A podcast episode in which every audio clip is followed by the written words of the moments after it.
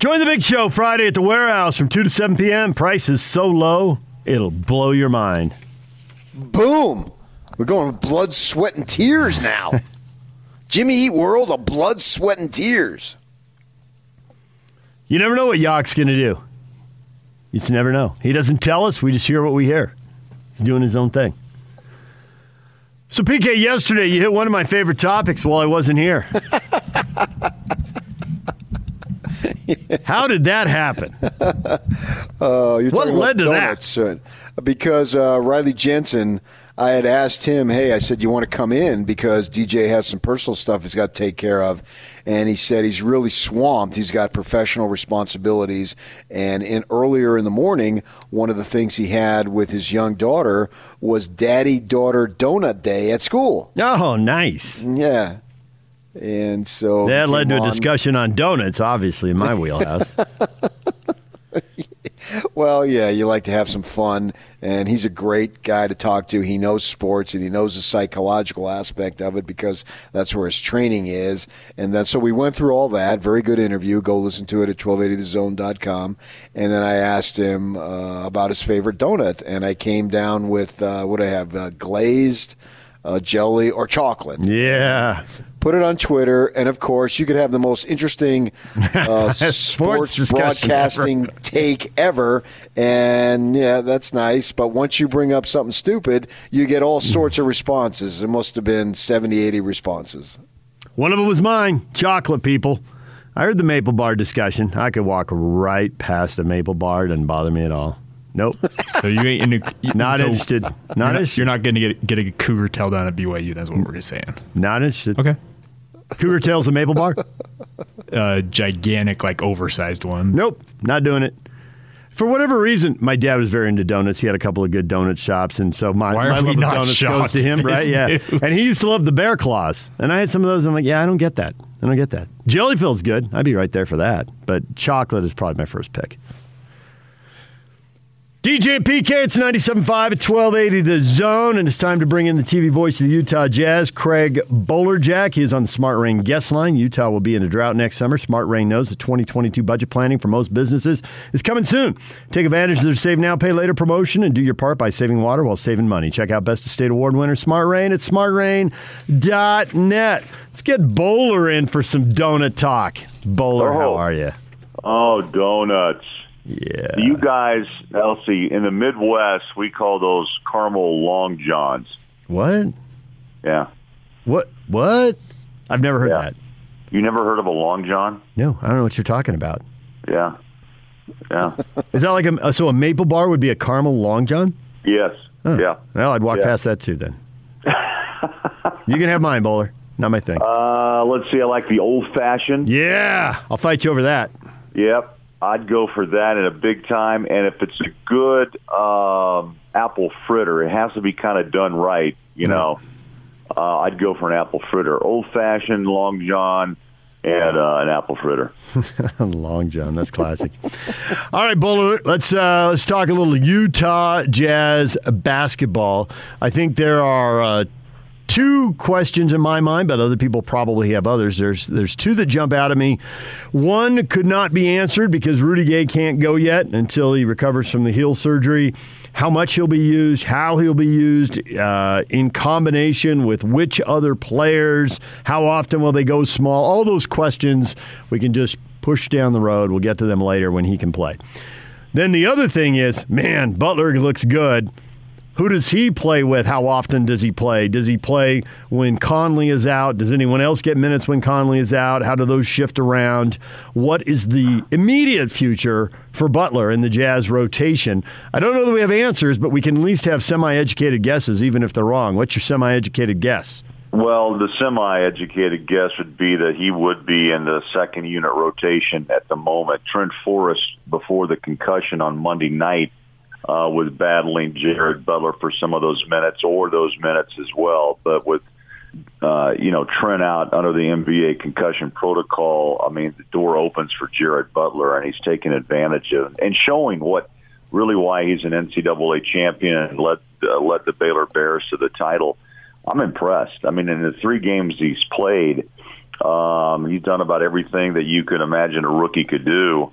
I like the fact last night uh, he led Utah back uh, after trailing by eight down the stretch, and uh, the Jazz were able to to rally back and grab a four point win. And during that time, uh, Budenholzer really went with his starters most of the second half, while the Jazz set uh, Mike and Donovan, Rudy and Royce and Bogdanovich. So hats off to the younger younger players uh, to to really just refocus and bounce back and get a win last night uh, because it was their game in the second half. So, can we say that Jared Butler has demanded and earned playing time, and that he must receive it? Well, that's Quinn's Quinn's ultimate decision. But for my chair, I mean, I think what everyone has seen is that he's a talented guy. Hard to, you know, what it does. PK is he has worked hard enough to show. I think most of us or all of us that he deserves time. So um, the way he ran, I mean, the offense last night, and just was able to stay cool and calm and do his thing and help the team. Uh, you know, we interviewed him after the game last night, and you know, he made it very clear that he he feels like he's earned the the, right. Um, I mean, 18 points and seven assists. He fouled out. I'm not mistaken. What was it? The last couple of minutes of the ball game. So MaCio Teague, uh, his his college uh, teammate, had to kind of take over and continue the the quest of getting the win. But you know, he averaged 19 points, nearly 19 points in the preseason in the three games. And I mean, you guys saw what I saw. He seems to have, play at his own pace. Uh, he made it very clear last night that he understands he has to continue to get his teammates involved. I thought he did a good job overall. Um, and he's got a nice shot.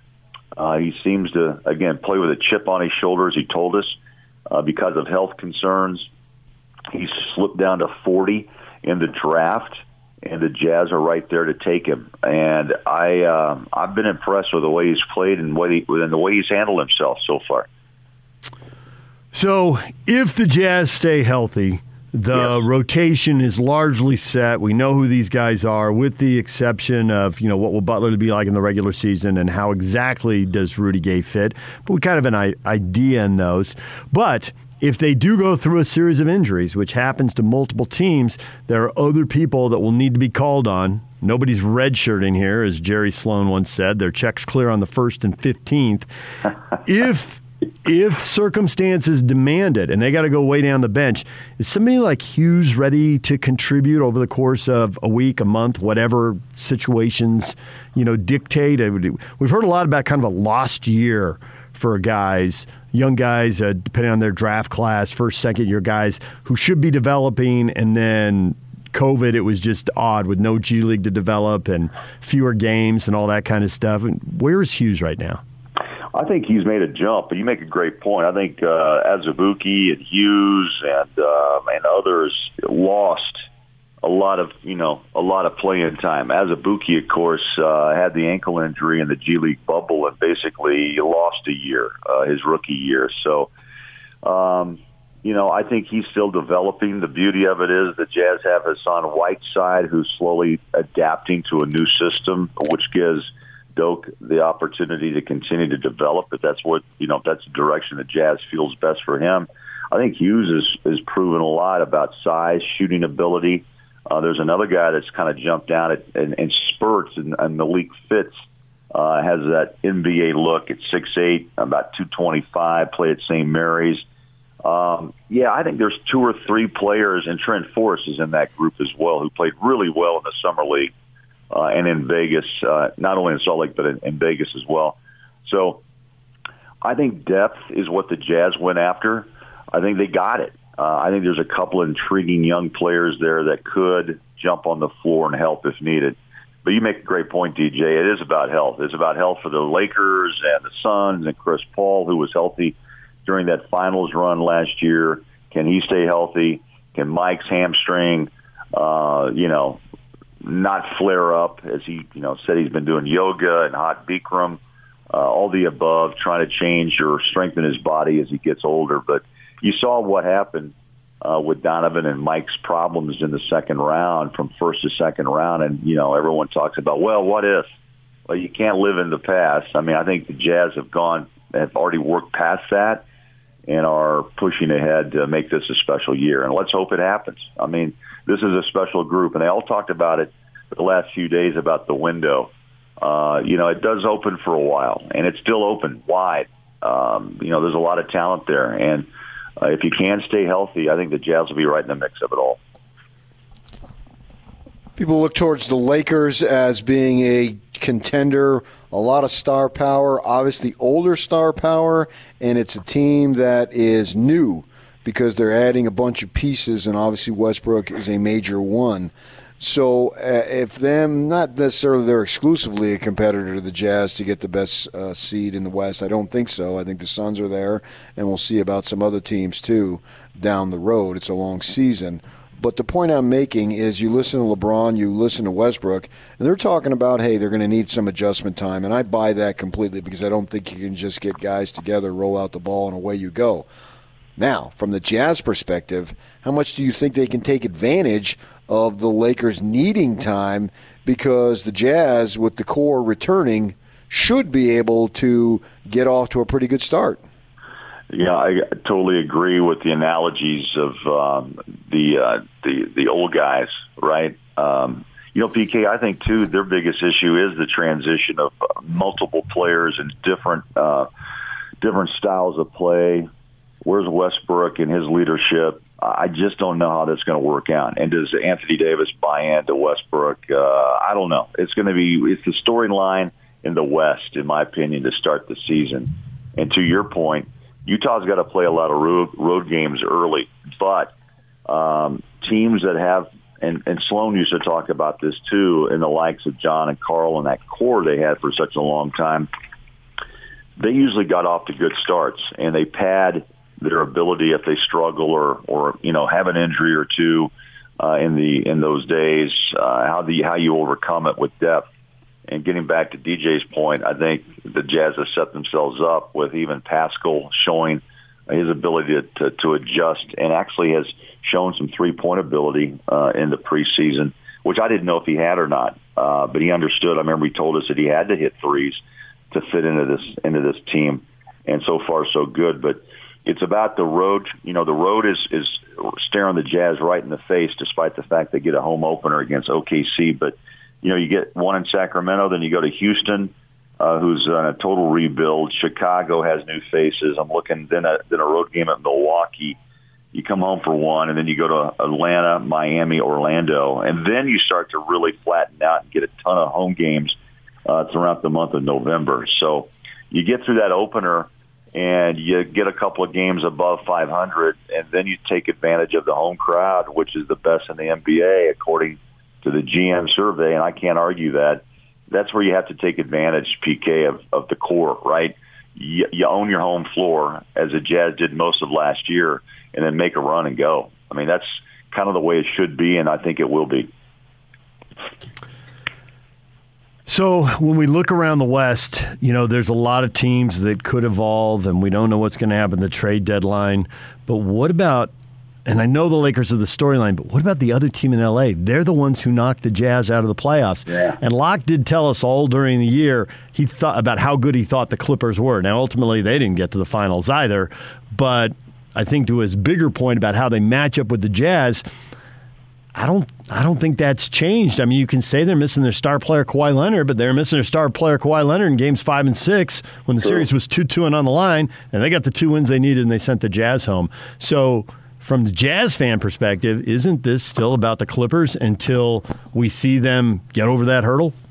Well, you know, DJ, I think too for for the fan base is that they see the changes that Justin Zanik made in the off season to to be able to battle that type of small ball approach, and you know that's what I'm anxious to see is how it works out. You make a point earlier about Rudy Gay. I mean, there that's the question that I have is where is he at uh, in his career and how does he fit in the Jazz scheme? Uh, he's gone through multiple walkthroughs, and I think he adjusts you know, I think he'll make the adjustment. But, you know, is he a combo defensive, offensive uh, player. He has that ability, but he's also long and plays can still play some D, which is why the Jazz, you know, even Eric Paschall is the same thing. You know, he's a big body at six six and two sixty five, and can can move better than I thought. So, you know, there's options. I don't think the Jazz had that many options last year. And I, I think it really flared up and showed itself in that second round series with the Clippers. Uh, can they compete with LA? They're good. Kawhi, I doubt we see him. I mean, even though they say it's a partial tear of the ACL, it's still an ACL. And with his star power, you don't rush anybody back. And we know his history, right, in San Antonio. So, um, yeah, there's every night. I, you made you, you made the the, uh, the comment about the Suns. They're good. They're really good. And if Chris Paul stays healthy, they're real, real good. If not, they just become kind of a a dangerous team on some given nights. But Chris Paul was healthy throughout the year, which I didn't think he would be.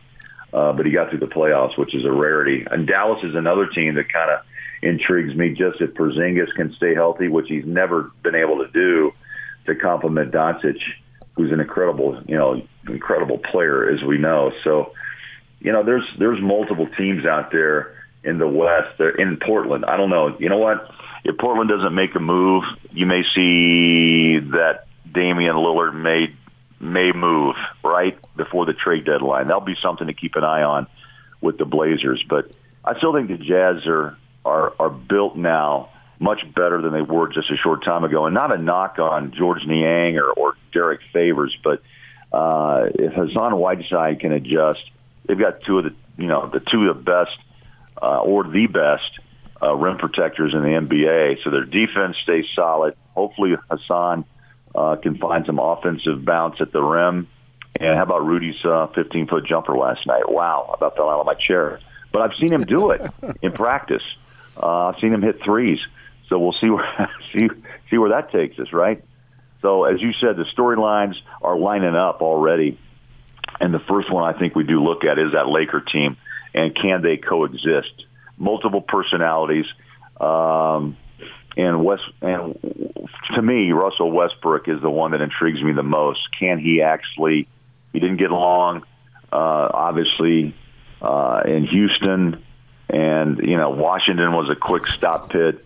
Um, I just don't know how LeBron and AD will be able to handle him. We'll see. We'll see. So they got a week off before they play. Do you know what their schedule is going to be? today's a day off, and I think they just start, you know, getting back and staying in shape. PK. I mean, I weeks. You know, you think about a couple of days is a good thing. A week off uh, is, is longer than you think at times, especially when you keep your body in shape and NBA ready. But I think Quinn's got a plan. Again, uh, sometimes the day is, you know, take what you need, meaning work on what you need to do. And I think the Jazz will have a few of those. They'll probably run through some weekend practices. They have to make some cuts, uh, and then you know get at what they want to do and the rotations that Quinn Snyder uh, wants to do. One thing Quinn I thought did a great job in in the preseason, despite their two and two and they lost their first road two first two road games.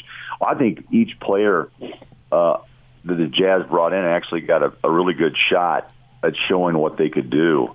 And sometimes players come into camp only as, you know, practice players, but most of these guys, all of them, were were able to get on the floor and at least have a shot to show the Jazz what they could do, and I, I I'm sure they were happy about that.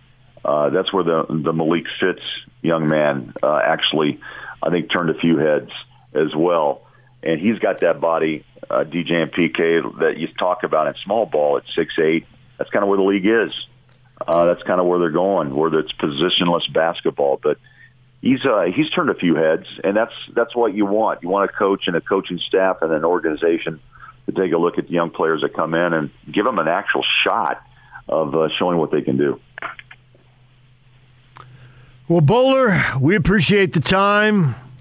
What's the maple bar, bar called? What did I learn today? Uh, it's a caramel long john. Caramel long john. All right. Well, yeah. So when I was a kid, you know, my mom would go to the grocery store and say, "Hey, I'm home," and she'd bring in old fashions and bring in the caramel long john. I always and they used to have cream filling in it. You know, like an icing. Oh, oh boy. oh boy.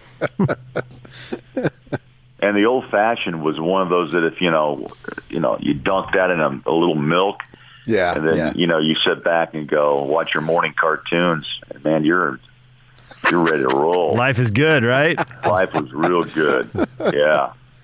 All right, Bull. Flintstones, the Jetsons. you know. Scooby Doo. Oh, the other one was Jonny Quest. No, then Jonny Quest Blue. That was terrible. I couldn't get into You that. didn't like Jonny Quest? No, no. Scooby Doo was my brother's show. No, the classics, man. Dad would watch the Bugs Bunny Roadrunner hour with me. That was great. Yeah, yeah, yeah. Roadrunner. I felt bad for the old uh, Coyote man. He went over the cliff every time, but he always got back up. I always think about him when the Spurs come to town. Well, more likely when they go to the Spurs. That's when I you see agree. Yeah, mascot. yeah. All right. Absolutely. We'll see you, Bowler. We appreciate right, it. Talk to you next Donuts. week. Enjoy the day. All right. Next time we talk to Craig Bolerjack, the season will be underway. We talk to him morning after the season opener next Wednesday night against Oklahoma City. All right, DJ PK, David Smoke, host of Sick'em 365 Radio. He is going to join us in 15 minutes to talk BYU and Baylor. We are getting a lot of feedback about the Jazz, new unis, new colors. People are weighing in. We will tell you what they are saying next. And and hit it right, hit the nail right on the head. We'll get to that next. Stay with us.